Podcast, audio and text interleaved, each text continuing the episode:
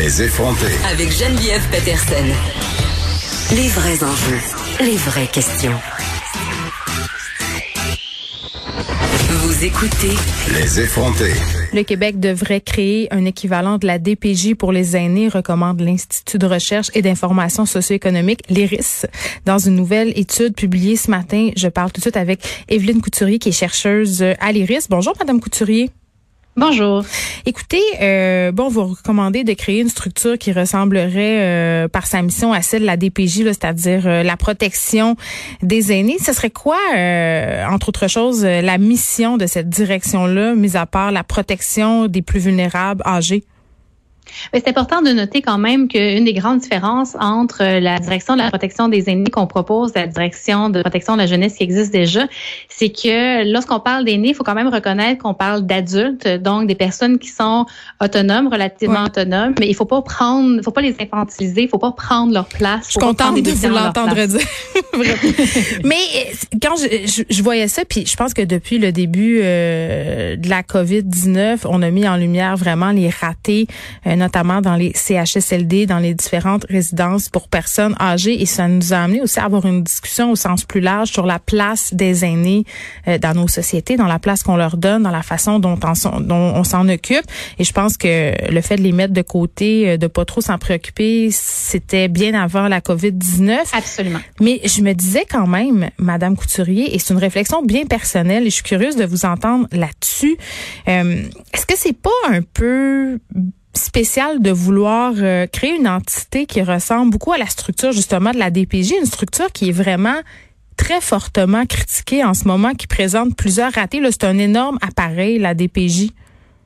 Absolument. Et on voit avec la commission d'enquête sur la DPJ qu'il y, a des, y a des choses à régler. Maintenant, nous, ce qu'on dit, c'est que quand on a créé la DPJ il y a maintenant une trentaine, une quarantaine d'années, c'était un besoin qui était réel pour répondre aux besoins d'une population qui était un peu nouvelle. Donc, on a eu le baby boom. Euh, quand les enfants du baby boom étaient jeunes, on a créé les écoles publiques primaires, les écoles secondaires, les cégeps.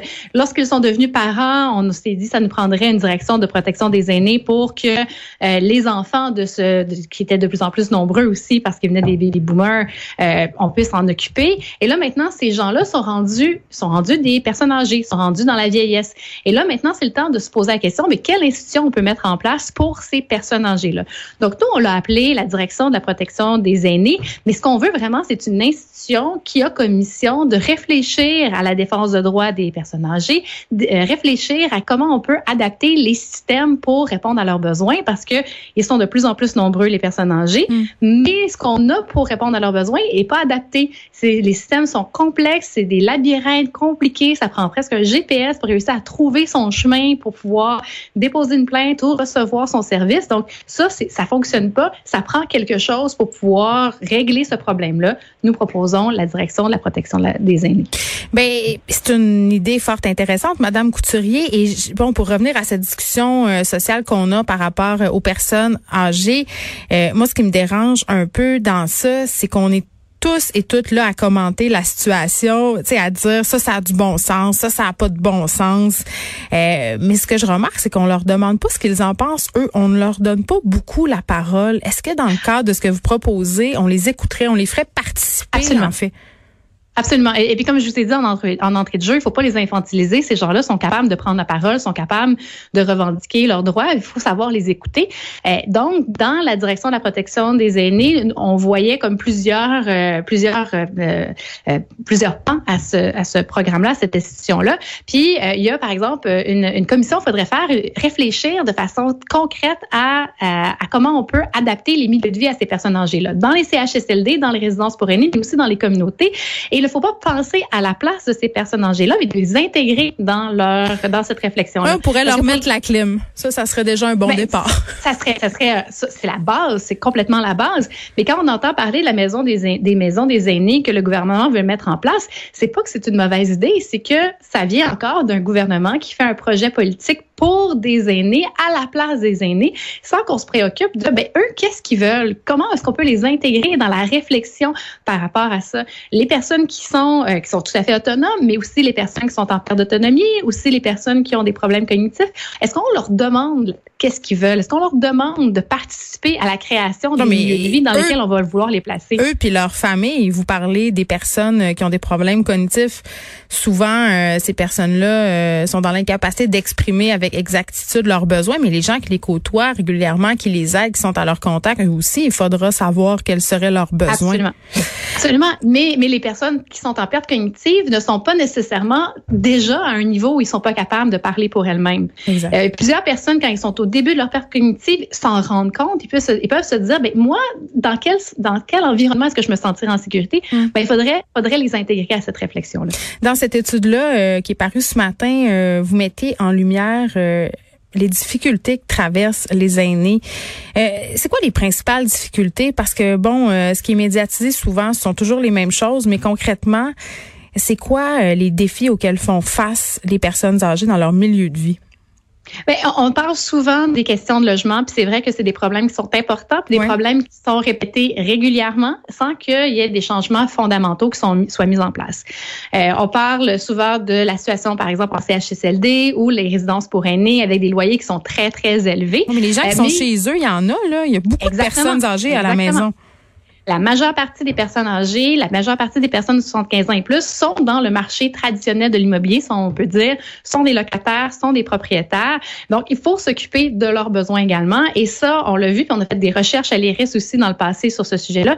Les soins à domicile, le soutien à domicile est déficient au Québec, est déficient depuis de nombreuses années, avec une population vieillissante. Puis on le sait, au Québec, notre population vieillissante, elle, prend beaucoup de, de, de place. Il y a de plus en plus de personnes. On est une société qui est plus vieillissante que dans le reste du Canada, par exemple, mais on ne fait pas le soutien de domicile euh, qui est nécessaire pour répondre aux besoins de ces gens-là et des besoins qui sont importants, notamment parce qu'on le sait, les gens qui restent à la maison, euh, généralement, vont rester à la maison. Euh, s'ils sont en santé, ça va, ça va vraiment aider. Puis quand même, je pense, puis corrigez-moi si je me trompe, que ça serait un enjeu sur lequel on devrait se pencher en priorité, puisque si les personnes âgées qui ont majoritairement le désir de rester chez eux le plus longtemps possible, et on les comprend, là, si ces gens-là avaient la possibilité de le faire, de le faire dans la dignité, d'avoir des soins adéquats, d'être visité par différents professionnels, ça allégerait beaucoup la charge qui est très lourde sur notre système de santé.